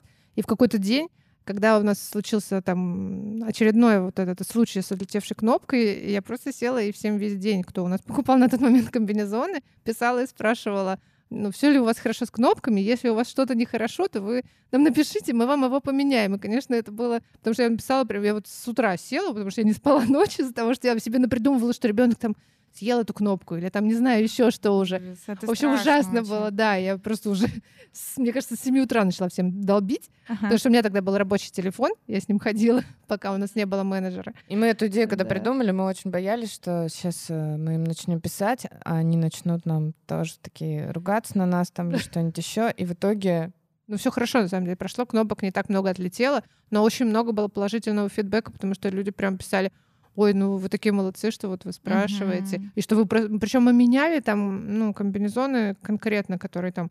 Кнопка могла отлететь через три стирки, например, мы все равно могли поменять. Просто вот ткань в рубчик, у нас есть два вида ткани, гладкая ткань, ткань в рубчик. Ну, ткань в рубчик, она очень деликатная. и Да. если поставить кнопку слишком крепко, она рвет ткань. Если поставить слишком слабо, есть риск, что она отлетит. И Поэтому, тут вот эта вот грань, грань, она такая да. зыбкая. да. Ну, на самом деле, как мы, конечно, это все решили, там, поменяли пресс, там теперь суперсовременный пресс, но вот такая история, что там раз в какой-то промежуток может отлететь кнопка, она неизбежна. Ну, вообще брак, он неизбежен. И чем больше мы шьем, тем больше мы продаем. Конечно же, ну, процент брака он есть, и к этому нужно быть готовым. Тут вопрос в том, как мы это решаем. Мы это решаем э, вроде вот всегда в пользу покупателя, потому что а, мы всегда что-то дарим, всегда меняем, всегда идем навстречу, если нам об этом пишут. Ну, конечно, мы должны об этом узнать, И, в принципе, у нас все, мне кажется, что 100% тех случаев, которые могли стать негативными, мы их переводим в позитив. Потому что мы очень любим всех наших покупателей. И, конечно, нам не хочется, чтобы какой-то негативный фидбэк оставался от нашего бренда. И ну, мы прям конкретно из-за этого переживаем. Ну, плюс, э, ну, раньше мы, например, ждали вот этих негативных отзывов и сразу реагировали на них быстро. Сейчас э, наши менеджеры э, постоянно пишут каждому человеку, которому мы отправили заказ, они пишут «Здравствуйте, все хорошо, вам все понравилось». Ну, не Да, сразу, там да. через Ну какой-то да, ну промежуток, да, да, чтобы чтобы... Чтобы, нам Да, сто да. процентов, потому что некоторые люди, я сама такой человек, типа, не понравилось, Просто ничего не купят. скажу, просто не посоветую и не вернусь никогда туда.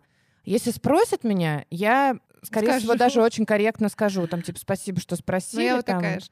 И обязательно расскажу, потому что есть очень много, мы поняли, историй, которых мы не знаем. Чтобы стать лучше, нам нужно знать все эти истории по максимуму, чтобы, собственно, за счет них улучшаться.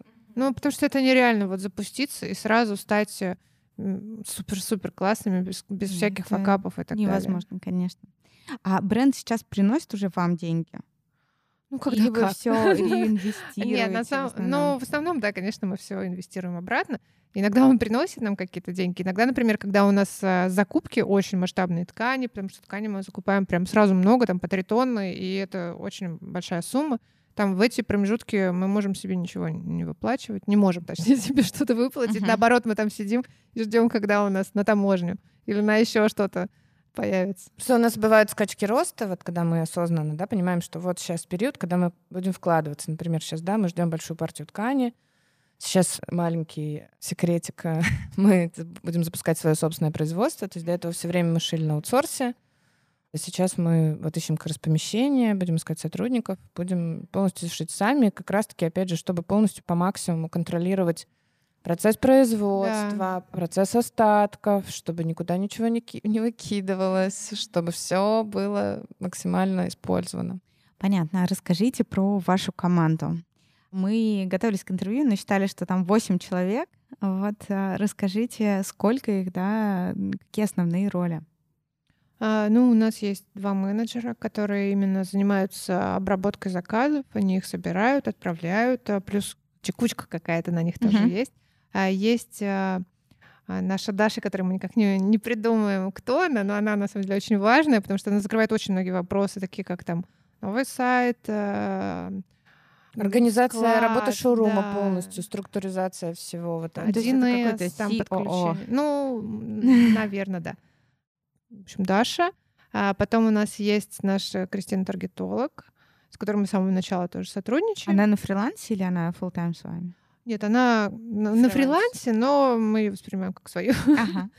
А потом есть Маша, которая у нас, э, можно сказать, ассистент, но такой Просто Ну, мы искали тогда сказать. человека на должность ассистента.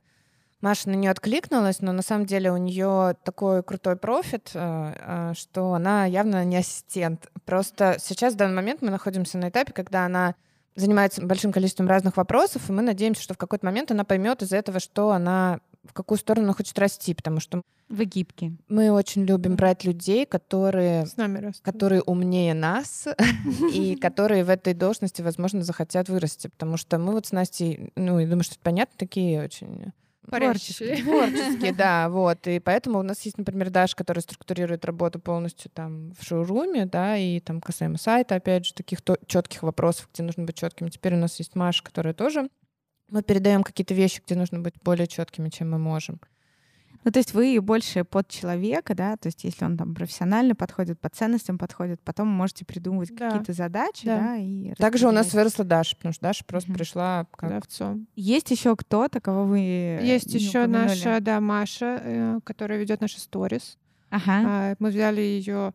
С- в Это сентябре. SMM-менеджер. да? Нет. Ну, не- нет, она именно сторис. Stories. Да, сторисмейкер. Потому что Инстаграм мы не, мы не можем, мы не можем никому. Ну, кстати, Ага. на самом деле раньше делала я сторис, ее я так счастлива, что у нас появилась Маша. Так рада, что благодарна ей, что она все это делает, потому что это дико много времени Да, занимает. и мне кажется, что это быстро очень выгораешь. Ну Ну, да. Потому что когда ты все время сконцентрирован на одном инстаграме, это, конечно, очень Да. тяжело. Ну вот мы пока что ленту не можем никому отдать. Вот визуалом полностью лента занимается Настя. Мгм. Я пишу тексты, и вот это мы никому передать не можем, потому что, во-первых, очень важно, как это выглядит визуально. Опять же, съемками занимаемся только мы сами. Вот, а тексты очень хочется, чтобы были Был контакт. был контакт, да, потому Мгм. что чтобы они были реально изнутри Потому написаны. что там. копирайтеры обычно это так пишут, что прям... Ну, вопрос, насколько часто они выходят, да, потому Ну что да. здесь тоже такой нюанс. Просто мне кажется, что даже вот с точки зрения визуала, ведь вы же можете найти человека, у которого будет там очень откликаться и ваш стиль, и вы будете уверены, что у него тоже все очень хорошо со вкусом и с Э, эстетикой. Можно, да, найти. Надеемся, что когда-нибудь мы такого человека найдем, с радостью передадим ему эту тяжелую ношу. Понятно. Ну и мы подползли к очень интересному вопросу по поводу ваших отношений вот друг с другом. Да? К нам приходила Маша, она ос- сооснователь а, бренда Mellow. Она запускала бренд а, со своей сестрой, и она сказала такую фразу, что из серии а, «Когда ты делаешь бренд с родным человеком, ты просто не можешь взять и хлопнуть дверью и уйти». Вот. вот Ну, мы же не женаты. нет, вы да, да. вы про- просто интересно, как вот у вас с точки зрения того, что а, вы не родственники, Да. вы а, в какой-то момент подружились, сблизились и стали там равноправно соосновательницами бренда. Вот а, расскажите про ваши отношения. Бывали ли у вас, может быть, какие-то конфликты? Как вы из них выходили? Может быть, кто-то на себя тянет одеяло? Ну, ну, острых конфликтов прям у нас не было. Были какие-то моменты, когда мы обе, наверное, уставали, да, там не обязательно от работы, там просто по жизни. И, конечно, какие-то могли быть там напряженности. Но я не помню, чтобы это было как-то нерешаемо или чтобы там как-то это куда-то выливалось. Я, честно говоря, даже в шоке от того, что как это все происходит у нас вместе, потому что мы очень разные, как Ну да. будто бы. Потому что Настя более такая классическая, а на- вот Я- Настя, а я такая немножечко панк. Но ты все равно ты добрый панк. То есть у тебя нету, знаешь, вот какого-то... Знаешь, вот есть люди, у меня команда моя знает, мое любимое слово — аррогантный.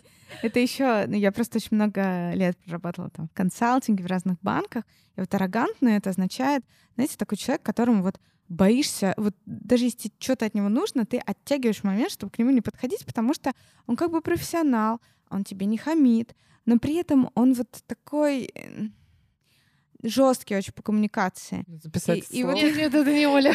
И вот ты панк, но ты очень такой добрый панк, Оля, у тебя улыбаются глаза, ну то есть а, Настя очень мягкая. Мне кажется, как раз таки из нас двоих я обычно больше ж- жещу, Да, чем, да, чем да. Оля, да. Настя, Настя, на я самом я деле, просто вот такая очень быстрая. Я вот если мне что-то пришло там в голову, не знаю, ночью или под утро, я начинаю утром уже Олю долбить, давай, давай вот это, вот это, давай, Она быстро, иногда давай. может в 11 вечера, типа, Оль, смотри, здесь э, заказ девочки не принесли, вы что, не отправили сегодня? Там, типа, нужно что-то смотрела, там... отправили? Ты смотрели, отп- да, ты проверяла это? Я такая говорю, Настя, а, что, меня не ты было хочешь, чтобы я типа, сейчас Наташа, мы все уронили. Да. типа, а Ну, я и вот с идеями обычно, если мне что-то пришло в голову, я вот прям очень... А Оля, она может там, давай подумаем, давай там вот это... А у меня прям начинает это, ой, надо быстрее, быстрее. Ну, короче, мы очень разные, но именно вот, например, стилево мы очень похожи. Хотя даже внешне это не совсем заметно, да, но у нас вот в плане решения вопросов На Вот- детскую одежду в плане, В плане, вкусов да. мы прямо вот, наверное, сходимся. да. А бывают, например, вопросы, в которых мы, ну вот у меня, например, я не знаю, как это Насти в голове происходит, но бывает вопрос, что мы начинаем про что-то спорить, и, и иногда я считаю, что прям нет, это супер-пупер важно для меня, и ну мы, во-первых, берем паузу, Мгм. можем вообще помолчать, забыть об этом, потом вернуться к этому вопросу. Чаще всего получается как-то это очень органично, что Настя понимает, что это важно для меня, наверное, и отпускает эту тему. А иногда я понимаю, что там Настя говорит, нет, короче, это очень принципиально, я вообще так не хочу, я хочу вот именно вот так. И я думаю, ну, господи, Не хочу я случится? отправлять. Там Что бывает, же- что вот да. не хочется кому-то отправлять Ну, что-то. я да, думаю, блогеру ну ничего не Нет, случится, ну не сделаем это. Я от этого явно... там, я отпускаю, думаю, ок, хорошо. Мы как доверяем друг другу. А какие ошибки вы совершили в процессе создания бренда, которым вы благодарны? Ну вот, наверное, с производствами Мгм. именно, где мы шили одежду, а с первым производством а, вообще отношение к производству и то, какие у нас в России производства детской одежды, привело нас к тому, что вот мы хотим открыть свое, потому что первое производство прям конкретно было не очень хорошим. а, То есть, чтобы них было- полностью контролировать такой Да. full cycle, да, всего. потому что сейчас у нас хорошее производство, мы им довольны, но там они не могут наши объемы, например, а, поддерживать. И у нас постоянно что-то проседает. Там эта позиция, та позиция, этого нет, того нет. И вот опять же это все привело нас к тому, что мы хотим, чтобы все время все было в наличии. Мало того, чтобы, чтобы было все подконтрольно, чтобы мы видели, как это постоянно могли прийти в любой момент туда, да. Это было близко, и это было красиво, потому что у нас в голове, естественно, картинка красивого производства. Мы такие мимими. Я, я поняла, что для вас э, тема Эстетика, да, эстетика она у нас на вообще- месте. Мы лучше, да, вот, вот реально, мы лучше потратим на красивую, там, переработанную бумагу определенного оттенка, там, на какие-то ленты красивые, там, а, что-то, что там вот... У нас бывает такое, что у нас типа супер нет денег, да, да, мы мы съемку классную сделаем. Или, или Или там, ой, нам в шоурум некрасиво, коробки такие все Мгм. разные, надо, Мгм. чтобы были красивые. Давайте купим стеллажи Да, на или- последние Ага. деньги. А если мы говорим про планы, про производство понятно, да, то есть это очень большой кост Да. и грандиозный план. Вот ам, если вот просто закрыть глаза, вы, же, наверное, мечтаете, да? Да-да-да, мы как раз недавно этим занимались. как-то. Ну, это на самом деле очень круто, потому что у меня, например, по жизни происходит так, а, если я что-то вот прям визуализирую, вот хочу, всегда я к этому прихожу. Ну, реализация уже да, какая-то причем конкретная я, начинается. честно говоря, я не верю ни в какую там Карту знаю, желаний? карту желаний, мистику, числа судьбы, э, гороскопы. Я в это во все не верю, но так получается, что когда я думаю об этом, я потом это отпускаю, а потом, условно, там через год я такая, о, Да. вот о чем вы мечтаете? Вот как вы видите ваш бренд, вот, предположим, через пять Три лет? года. Ну да, пять-три 3-5, года. 3-5. Мгм. А, ну, мы хотим, опять же, все отталкиваться от того, что мы будем сами производить. У нас будет классное производство а, без текучки кадров, где будут именно те швеи, которым мы уже доверяем, которые давно хорошо шьют. И им А, нравится у нас Да, работать. им нравится у нас работать, потому что мы тоже такие прям в этом плане любим своих сотрудников. А у нас будет офис, э, отдельный офис, потому что сейчас у нас все вместе, и склад, и шоу, и магазины, и офисы. Мы хотим отдельно, чтобы это был офис с сотрудниками, чтобы у нас был флагманский такой магазин классный. А э, где он будет? Ну, где-то, где большие окна. Оля, У меня какой-то краш. Нет, не в ТЦ, нет, Нет. нет. Он такой должен быть очень атмосферный, локальный такой. Какой-то маленькая какая-то. Это прям вот реально Ну, это что-то такое очень маленькое, да? Ну, как, ну, не 10 метров, конечно, Ну, не знаю, метров 30. небольшое, да, Посмотрите. Бонпоинт. Я просто недавно была в Каннах, и ты идешь, те такие люксовые какие-то магазины на первой линии, потом ты заходишь на какие-то э, маленькие улочки, и там у тебя два или одно большое окно и такая Да-да. большая дверь, и ты туда заходишь, и там все, там вот эти запахи, все так Ну, вот да. У меня так. знакомая переехала, вышла замуж за итальянца.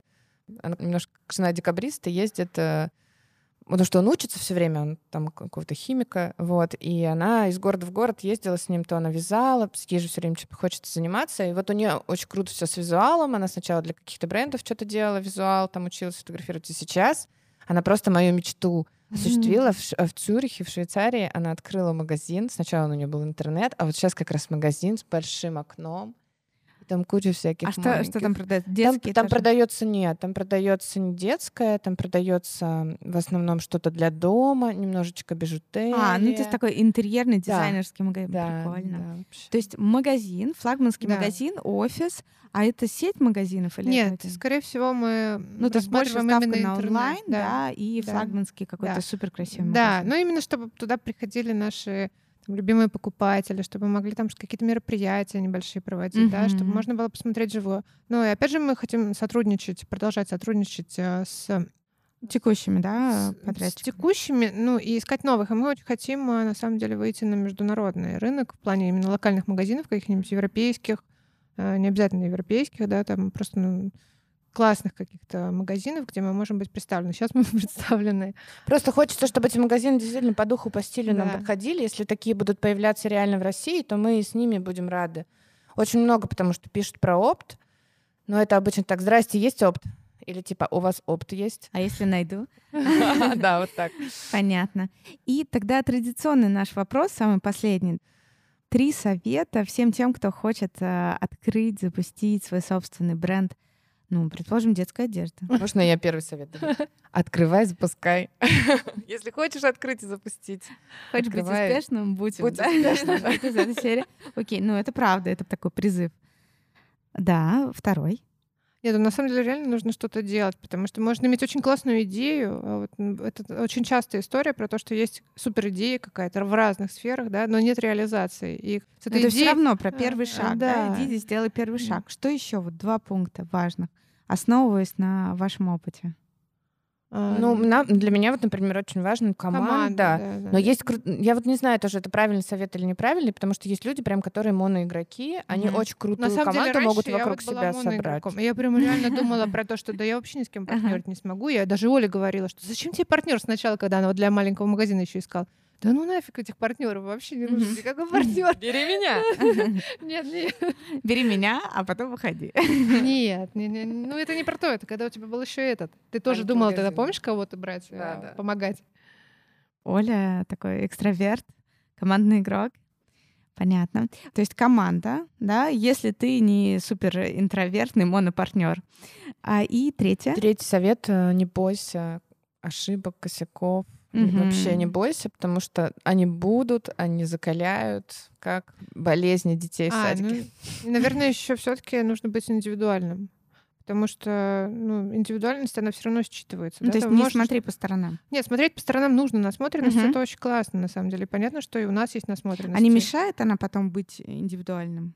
Ну, в том плане, Ну, что вот смотря какая идеи граница. рождаются, но ты где-то немножко Есть такая книжка, знаете, забрал. «Воруй как художник». Она такая маленькая, э, супер вообще Ну да. короткая, ее можно прочитать за полчаса. Я как, как раз в твоем магазине да, точно ее тогда читала. А, ну, это просто художники, они же как учатся, они срисовывают. Мгм. Они учатся на чужих работах. И именно познавая чужие работы, они в какой-то момент вырабатывают свой стиль. И мне кажется, что не надо бояться там из разряда ну, ни- никакой Не, же художник не копировать не будет, типа, нужно. столько Ну, художников, конечно, а кому я нужен копировать. еще один художник? Или, типа, там, столько брендов одежды, столько людей уже делают шляпы, столько людей выпускают хорошую воду, и я тогда не буду. И как бы если бы вот так все люди думали, то... А, ну, а так есть люди думают. Я помню то, что нам писала даже какая-то, помнишь, э, наша покупательница про то, что вот я хотела запускать детскую одежду, а потом увидела, что вот вы появились, и подумала, что не надо. И думаешь, ну как так? Но, но появится еще куча. Вот сейчас реально очень много детских Ну, и брендов рынок появляется. Да. большой. И тут, э, тут тогда никакую нишу нельзя найти, потому что везде кто-то будет. Мгм. А вы как к конкурентам относитесь? Ну, смотря каким. Если эти конкуренты покупают у нас одежду, а потом делают просто точь-в-точь лекалы, там в том же месте бирку и называют цвета так же, как мы, конечно, мы к ним относимся, ну, так.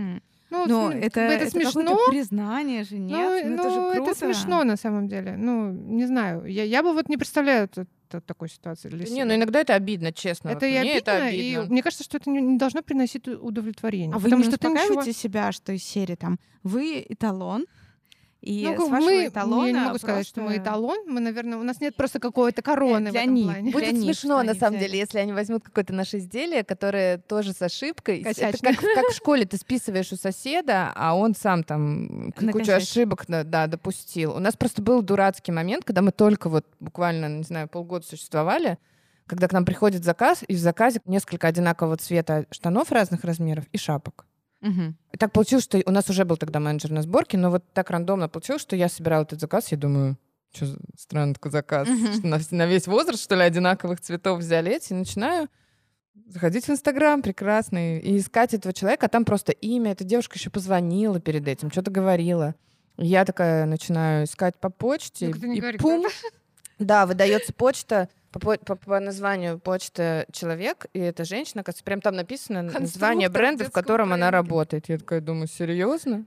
М. Ну, как и, бы слушай, как ты поступила? Я ей написала, простите, пожалуйста, мы знаем, что вы сотрудник этой компании, к сожалению, мы не можем. Мы понимаем, что они ну, могут это все равно заказать и Ну, так и получить. заказывают. У нас очень много вот заказывают. и Мы прям видим то, что ну, вот Что уж лекала далеко ходить. Мы тоже заказываем одежду конкурентов не для того, чтобы ее скопировать, а для того, чтобы знать, с чем мы имеем дело. Да. Нет, ну мы не то, не то, что Слушайте, конкурентов. я работала в заказываем- ритейле. Я работала в мы- ритейле, я мы это делала заказываем каждый очень много разной Вы акулы? Ну, Вы нет. такие мягкие, добрые. Но нам же тоже интересно. У меня маленький ребенок, опять же. А, ну да. Мы можем им прикрываться. Да, да, да. Акулы под прикрытием. Понятно. Ну и такой бонусный а, вопрос, а, такой заезженный. Про work-life balance. Я понимаю, что это невозможно все совсем совмещать, нет никаких секретов и т.д. и т.п., да, и каждый выживает, выживает как может, да. Но просто вот, может быть, я не знаю, вы поделитесь э, каждый, как вы это все делаете параллельно. Потому что это же вообще не хобби, это 24 на 7, Да. огромная работа. Ну, у тебя, Настя, ма- малыш, он как? Он с нянями, тебе помогает мама с ним? Нет. Или он э, ваш э, Ну, еще он, э, сотрудник вместе. дополнительный? Да, он, можно сказать, и со мной ездит, и с няней бывает. Вот сегодня с няней, потому что сегодня, конечно, я бы его сюда не притащила. Но я, в принципе, сама по себе, наверное, трудоголик, и я с этим стараюсь бороться. Ну, не очень еще стараюсь бороться, потому что, вот, например, я в отпуск поехала первый раз с момента запуска бренда только этой осенью, и я вообще ну, не выпадала. То есть там перед родами за день до родов я покупала нитки, там и... Потом Олю- Настя родила, да, и Да-да. такая... И- нас еще из-под наркоза не вышло. У что меня, пишет. да, кесарево было, и я прям в этой интенсивной те- терапии договаривалась про то, как нам образцы завести. Ну, то есть, в принципе, это плохо. Ну, я вот, я знаю, что это плохо, но пока я как бы немножко это спускаю и думаю, ну ладно, я же как бы нормально себя чувствую. Слушай, а почему мне это плохо? Ну, ты потому что, за это грань тяжело. такая? Иногда, Плохо, иногда прям я вот чувствую, что я- у меня перегруз какой-то, да.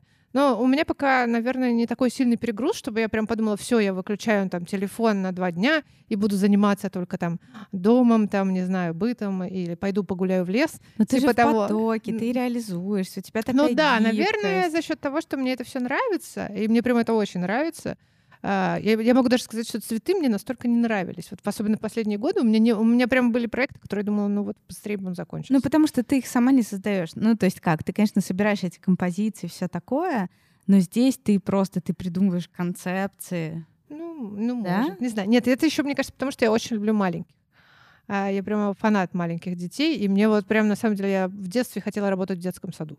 Настолько я их любила. Вот. И тут, Странный и тут вот какая-то, да, я нашла, вот я, видно, нашла какую-то свою вот эту вот тему именно с маленькими детьми, потому что я прям вот, Которая Оля знает, я на съемках вечно начинаю всех А хватать, подожди, это твои руки держат? Ну, в основном, да, вот я даже А. там беременная пыталась держать, но уже там в То конце, у конечно. тебя же на- такие сильные руки. Никто не может так, как Настя. Вот э, ин- Инстаграм был взять Да, малыша. у тебя прям такие очень эстетичные. И руки, причем, смотрите, какие тонкие, красивые пальцы. Понятно. Ну, то есть баланс это, ну, у меня, у меня не очень хорошо с балансом. Могу сказать. Ну, так. как у всех, наверное, в принципе. Мы все равно все приходим к тому, что все равно все себя иногда немножко обвиняют, да, в чем-то. Ну, я не могу сказать, что я вот в том-то дело обвиняю. У меня вообще с чувством вины так не... Вот у Оли чувство вины такое прям конкретный бывает. История с, с чувством вины. У меня нет этого. Просто я иногда думаю, блин, ну вот можно же тут как бы отпустить работу и там, не знаю, если я в отпуске, да, и отпуск у меня. Но нет, я там долблю всех, там что-то пишу, смотрю, что там, как. Ага. Ну и, как- конечно, это не, не очень хорошо. Ну, слушай, а до тех пор, пока пока так. ты это делаешь, да, значит, все не так уж и плохо. Оля, ты как? У меня проблемы с чувством вины. Здравствуйте, я Оля, у меня проблемы с чувством вины. А, Я не так э, круто все делаю, как Настя, и ну, но я стараюсь, э, ну, вот это все соединяю, типа там с ребенком на работу. Ну, У меня просто есть дети, конечно, очень разные. Есть детки стеснительные, которые приходят, там, мамочка, мамочка. У меня Саша просто... Я зайду в помещение, вот, если бы я ее сюда привела, она бы уже на люстре у вас висела. Она прям вообще не боится людей, дяденьки по доставке в пиццы, микрофон, мне привет, кажется, да. уже. Она вообще просто... С ней невозможно работать. Мгм. просто. Но она ходит у тебя в сад. Она у меня ходит в сад, слава богу, да. А Поэтому Оля работает. Кто-то, кто помогает, забирает. У меня муж, э, да, муж он очень такой, он работает полноценно на работе, но у него сейчас будет новая работа, конечно, чуть посложнее, но он очень круто с ней общается, очень с ней может классно время провести, может ее забрать, отвезти. Бабушки с дедушками нам помогают. Ну, моя мама живет далеко, мужа живут в соседнем доме, у нас родители, но они такие тоже занятые, не сильно помогают. Ня- няни у нас никогда не было. Вот, и у меня чувство вины связано исключительно с тем, что я, мне очень тяжело с ней время проводить, потому что я вообще, мне очень тяжело делать то, что я не люблю делать. И вот а, и у нее некоторые игры там, которые я... я их не- вот я могу лего с ней пособирать, Мгм. порисовать, а у нее вот это ролевая, давай ты котик, я собачка. Ой, это, мне кажется, Я просто очень не мало мам, Да, да, кто да. прямо любит Хотя это. я в детстве Поиграем в сама магазин. обожала в это, да, играть. Вы, вы знаете, да, для меня это тоже боль. Меня зовут Настя, я Ну. не люблю играть с- со своими детьми. Это абсолютно правда. То есть я тоже, я могу пособирать лего, потому что это инструкции, как-то я вот залипаю, для меня это прям медитация. Да-да. Но все остальное, вот особенно машинки и вот какая-то техника, типа там придумать сюжет, кто куда едет и так далее, мне Ой, меня это ждет, я чувствую, с Да, то есть я могу... До этого я играла в магазин 15 А лет ты, назад. ты- ты знаешь, я вот просто не играю. Ну, я чуть-чуть играла. Это так. Я думаю, что получилось все супер круто. А теперь расскажите, пожалуйста, нашим слушателям, где можно вас найти. Нас можно найти на a3w.moscow. А Мгм. ау проще всего запоминается a3w.moscow, это наш магазин. Нас можно найти в наших дружественных, такой же у нас, Да. соответственно. дружественных магазинах э, Bunny Hill и Ветер Шоп. Пожалуй, это все. Мгм. Свои странички вы не ведете У активно. нас в Инстаграме есть Я э, вообще не- написано да. наши, мы не скрываем их, да, они у нас даже в хайлайте сохранены, наши Инстаграм-странички, но там ничего интересного, честно говоря, нет. Э, А почему вы не делитесь? Ну, ведь это же настолько, мне кажется, вашей аудитории интересно, как вот такие же мамы, как они, да, но которые вот создают свой бренд. Ну, там, мы стараемся делиться вами. именно на странице бренда, в принципе. Просто вот, ну, тоже таким. хочется, чтобы... Мне, мне бы не хотелось, чтобы у нас на странице бренда были ужасные фотки. Даже вот, когда мы поняли, что нам нужно рассказывать про бренд и про сотрудников, мы сделали фотосъемку, чтобы сотрудники были на фотографиях красивые. Они... Ну, у нас есть, конечно, чуть-чуть там бэкстейдж. А вы не думаете, что это уже как-то Зашквар. прошлый век, Ага. да, да, да, быть красивыми, потому что все хотят сейчас какой-то такой трушности. Мы добавляем этого чуть-чуть туда. Но вот, э, не знаю, я еще, например, не люблю... э, Мы очень много времени посвящаем работе. Если мы еще начнем свой личный Инстаграм вести, все вот это рассказывать, я вот, если Настя не отключается от работы, я вечером очень стараюсь отключаться, я пытаюсь там играть на гитаре, готовить еду, там, типа, максимально там не сидеть в телефоне. Поэтому если я еще начну в свой Инстаграм что-то постить постоянно, я вообще Мгм. тогда... Моя семья меня выгонит из дома. Ну да, очень мало людей, у которых получается как-то так гармонично это все совмещать, потому что нам кажется, что, о, боже, самое простое видео, простая фотография, да, все это так налегке. Не-не, это очень сложно. А всё. там Да, поэтому... огромное количество У дублей. меня нет, у меня нет на Я не представляю, как да. блогеры живут. э, Ну, Очень сложно. Наверное, очень. это основная просто работа. Поэтому, Ну да, у нас другая основная работа, поэтому, соответственно, мы не можем. да. Спасибо вам большое. Было просто Спасибо. огромное удовольствие. Я получила от общения. Да. Можно быстренько скажу? Мы хотим вас поблагодарить за то, что мы через ваш сервис А, да, нашли нашего последнего сотрудника. Тадан! Ее зовут Полина, она классная, мы ее любим, да. И Слушайте, это так приятно вообще. Мы тоже готовим, на самом деле, очень много всего нового, и в том числе вместе с вами. И мы еще а, про вас очень много всего будем рассказывать уже вот скоро. Я думаю, что где-то в январе. И я воспользуюсь положением. Дорогие слушатели, а, вы не могли бы, пожалуйста, написать а, мне да, в Инстаграм, в Директ ваш фидбэк по поводу нашего подкаста. Даже не сегодняшнего, а вообще в целом. Расскажите, пожалуйста, мне, что вам нравится, что не нравится, кого бы вы хотели видеть, потому что мне это очень важно. Я знаю, что многие слушатели пишут фидбэк участникам подкаста, и это тоже очень приятно читать, но вот просто не все доходит до нас, поэтому я буду вам очень благодарна. Меня очень сложно будет найти, потому что моя фамилия очень сложная, А, но можно найти будет а, в аккаунте Витрина Брендс. В Инстаграм можете найти по фамилии Юхтмахер. Это пишется английскими буквами. В общем, Витрина Брендс мы обязательно это укажем как раз-таки в подписи к нашему сегодняшнему подкасту.